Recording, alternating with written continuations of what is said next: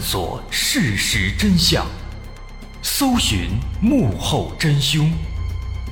欢迎收听《绝密档案》。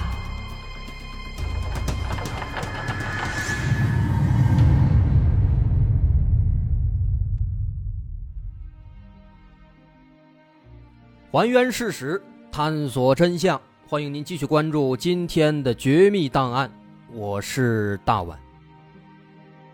在100多年前的欧洲，有人发现了一本身份不清、来历不明的神秘的书籍。这本书一共有240页，分为4个章节，中间还带有大量的手绘的插图。但有关这本书的作者却没有任何信息，没有人知道到底是谁创作了它。更为诡异的是，这本书当中的文字没有一个人能看懂。这些文字跟现代语言文字完全不搭边，可以说不属于任何一种人类已知的语言。而且其中的插图也是非常诡异，完全看不出来到底画的是什么，甚至有一些还有很多玄幻和超现实的色彩。因此整本书给人的感觉就好像是用一种失传已久的古老的文字，甚至是外来生物所留下的文字书写而成。而到了近代，渐渐的开始有一些专家学者尝试着破译这本书，却发现难度之大，远远超出他们的想象。他们只能根据书里的插画来猜测书中描绘的应该是一些奇怪的植物、一些天体星座和一些女性的生理相关的话题。那么这本书它究竟是什么来历呢？它所记载的又到底是什么东西呢？今天咱们一块儿来研究一下。那么首先咱们要说这本书的来历。提到它的来历，我们就要说到一位叫做威尔弗雷德·弗尼契的波兰裔美国人。他是一位书籍商人，很喜欢收藏一些珍贵的古老的书籍和一些珍奇的古董玩物。在1908年弗尼契接手了一家位于意大利的佛罗伦萨的古籍书店。毫无疑问，这些古籍对他来讲是很有吸引力的，于是他二话不说就来到了佛罗伦萨。在佛罗伦萨的这段时间里，他和当地的一位叫做约瑟夫的神父成为了朋友，而这位神父朋友又和当地的罗马教会有比较深入的联系。在这样一层一层的关系下，1911年弗尼契从耶稣会大学的地下图书馆里收购了大量的古籍。这些古籍每一本，不论从金钱还是从历史收藏的角度来看，都是价值连城的。也正是这样的举动，让他和一本神秘的书籍建立了联系。说当时他把这些古籍拿回家之后，弗尼契开始一件一件的分类研究。但是很快他就发现了一本完全看不懂的书籍。具体来说，这甚至还称不上是一本书，只能算是一本还没有出版的书的手稿。于是他叫来了自己的助手来一起研究，但是俩人看了半天，大眼瞪小眼，谁也看不懂。于是弗尼契认为这本书一定大有来头，应该能卖个好价钱。因此从1912年开始，他在英国、德国和意大利等等各地寻求买家。也就是在那个时候，这份神秘的手稿以他的名字被正式命名为弗尼契手稿。但是说来也有意思，尽管询问这份手稿的人有很多，却没有一个人最后真正的打算买下来。可能是因为这里面的内容实在是太像天书了，那些人就算买了，那也看不懂，甚至有可能还被骗。毕竟这本书这么神秘，里面写的东西谁都看不懂，万一是你假做的，自己搞的恶作剧呢？所以一时间没人敢买。因此就这样过了几年的时间，弗尼契手里的其他古籍基本都卖光了，唯独剩下这一本。后来弗尼契自己都放弃了，干脆也不卖了，自己留着没事看着玩吧。毕竟他也想知道这本书里他写的到底是什么。后来他研究了整整2年的时间，期间还请了欧洲当时最顶尖的语言学家和历史学家来帮忙，但最终还是一无所获。后来实在没办法了，他决定干脆公开手里这部手稿的全部内容，让大家跟着一起看，一块解密。于是很快这部手稿就吸引了一大批人的兴趣，其中很快有人指出，这部手稿有可能曾经是16世纪的罗马皇帝鲁道夫二世的藏品。这个鲁道夫二世是一个艺术品狂热爱好者，之所以认为这部手稿曾经属于鲁道夫二世，是因为当时跟着手稿一起出现的其实还有一封信。这封信从署名上看，他的写信的人叫做马库斯·马尔奇，写信的时间是在1665年。这个信的大概内容是这样的，说鲁道夫二世去世了，但他的遗愿是想搞清这部手稿的内容，希望能把这部手稿转交给一位叫做科尔沁的罗马教士，让他对其中的内容进行翻译、解读和研究。这就是那封信的内容。而这封信呢，也是这份神秘的手稿在历史上留下的唯一的线索。除此之外，再也没有其他任何的史料对它有一丁点的记载了。那么根据这封信，有人就推测说，这个藏品以前应该是属于鲁道夫二世的，但在鲁道夫二世之前，谁创作、谁拥有这部手稿，就不知道了。那么如果说这封信它真的所言属实，其实从这个信里，我们至少可以得出2个结论。首先，第一，这份手稿的创作时间一定是在16世纪之前。这很好理解，因为如果晚于这个时间，那这份手稿肯定不会落在鲁道夫二世的手里。然后第二点，这封信的内容呢，其实也能从侧面证明它是出自某一个16世纪以前的作者，而并不是那些什么玄幻的外星人之类的这个很容易排除。但是相对当时这个20世纪的人们来说，16世纪之前的事儿实在是太过久远了。在没有任何其他线索的情况下，对这份手稿的解读是难上加难。后来到了1930年，这份手稿当时的拥有者弗尼契因为感染肺结核去世了。再之后，这份手稿几经周折，在1969年被捐献给了耶鲁大学的贝内克古籍图书馆。于是在之后的几十年里，这份手稿就再也没有动过地方了。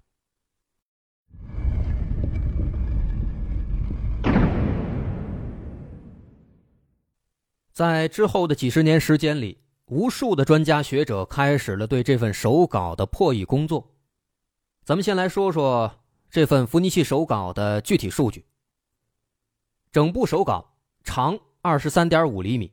宽 16.2 厘米，厚度大约5厘米，总共有240页，内有大约25万个字符。那相比正常书籍，这部手稿的字符之间的间隔是比较窄的，而且其中没有任何的标点符号，大部分字符都是1-2笔直接写成的。而且就像之前说的，这部手稿最神秘的地方就在于它使用了一种谁都没见过的文字。这种文字目前在所有人类掌握的语言当中都不存在。另外，除了文字难以考证之外，这部书稿是由一位作者单独完成的，还是由多位作者共同完成的，这也是一件具有极大争议的事情。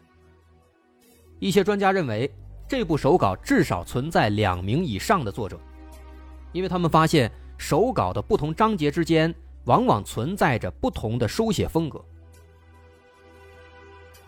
此外，这份手稿的文字部分其实还有一个更加诡异的一个特点。整部手稿是25万字，但是这25万字当中不存在一丁点的修改过的痕迹。这就意味着这部书稿是一次性完成的，而且中途没有出现任何的错误。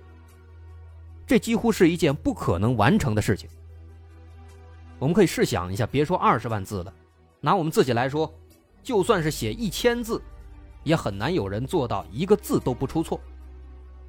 更何况，这是在书写，在创作，不是在抄。既然创作，那更有可能出错了。别说是写书，就连我们写稿，把各种资料编写罗列在一起，一篇稿件8、9千字，那都得反复的修改，反复琢磨，不可能一点错都没有啊。所以正因为这个细节，有很多专家认为这些文字根本就是胡乱编造的，或者说啊，这个作者压根儿就不知道自己在写什么，他就是胡乱写，所以呢，他才不需要修改，一气呵成。只有这样才能解释为什么整本书当中没有一处修改和订正的痕迹。所以你看，对这个手稿来说，它的任何地方都存在着很大的疑点，很多的诡异之处。好在后来到了2011年，这个时候我们的科学技术已经很成熟了，于是专家们利用技术手段对手稿当中的这个羊皮纸进行了年代检测，最终确定这部手稿的完成时间大约是在1400到1440年之间。那么这个年份也就表示鲁道夫二世的确有可能拥有过这部手稿。但因为这部手稿当中的文字让人无从下手，后来专家学者们只能对其中的插画进行大致的汇总和分析，再根据书籍的版式，最终结合发现，这部手稿呢可以分成4个章节，分别是植物、星座、人体和宇宙，来按照从前到后的顺序分成这么4个部分。那其中这第一个章节第一部分主要记录了许多药用的植物。这一章的内容很多，大约有130多幅植物的插图，其中大部分植物可以分辨出是在当时的欧洲广泛使用的一些草药。但问题在于，在这些植物插图当中，有大约30种植物非常的特别。说这些植物呢确实存在，但是这30种植物啊，它是生长在墨西哥一带，也就是中美洲地区，在当时的欧洲是没有这类植物的。所以这一本书里既描绘了大量的当时欧洲的草药，又描绘了少量的中美洲的草药。那根据这个情况呢，有人就猜测说，这部手稿的作者也许是一个经常在世界各地游历的探险家，或者是一个商人。那么这种可能性有多大呢？我们要说的是，这种可能性完完全全是0。为什么？历史学得好的朋友应该知道，第一个登上美洲大陆的欧洲人是哥伦布，而哥伦布登陆的时间是1492年的10月12号。刚咱们也说了，这部手稿的完成时间是在1400到1440年之间，这是在哥伦布发现新大陆之前。所以说这30多种中美洲的植物，它的来源这就说不清了。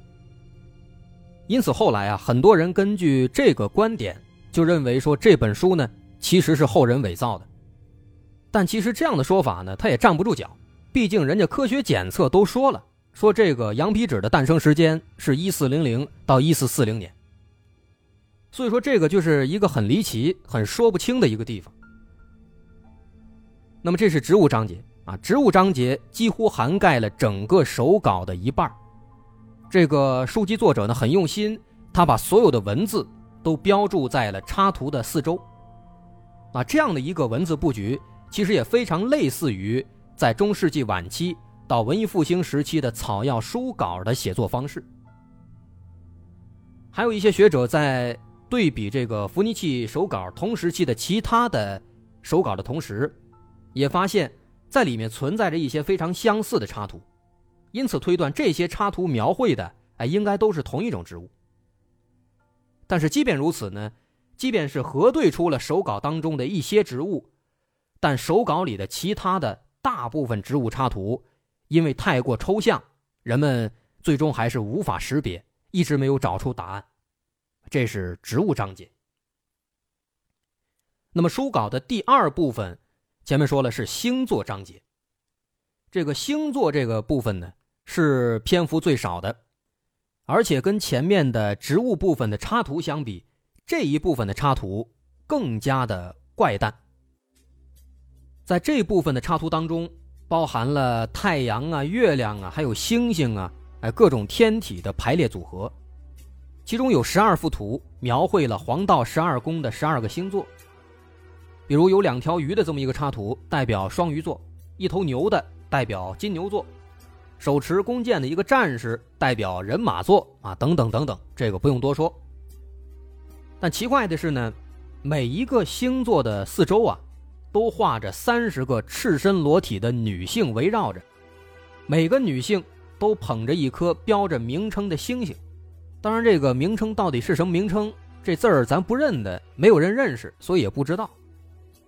而且这一部分的最后两页有关水瓶座和摩羯座的部分缺失了，而且其中白羊座和金牛座的两页又被撕成了4张拼图碎片，每张各画着15颗星星。而且还有一些图案呢，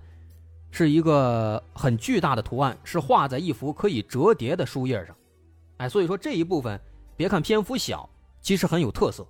这是说的第二部分，星座这一部分。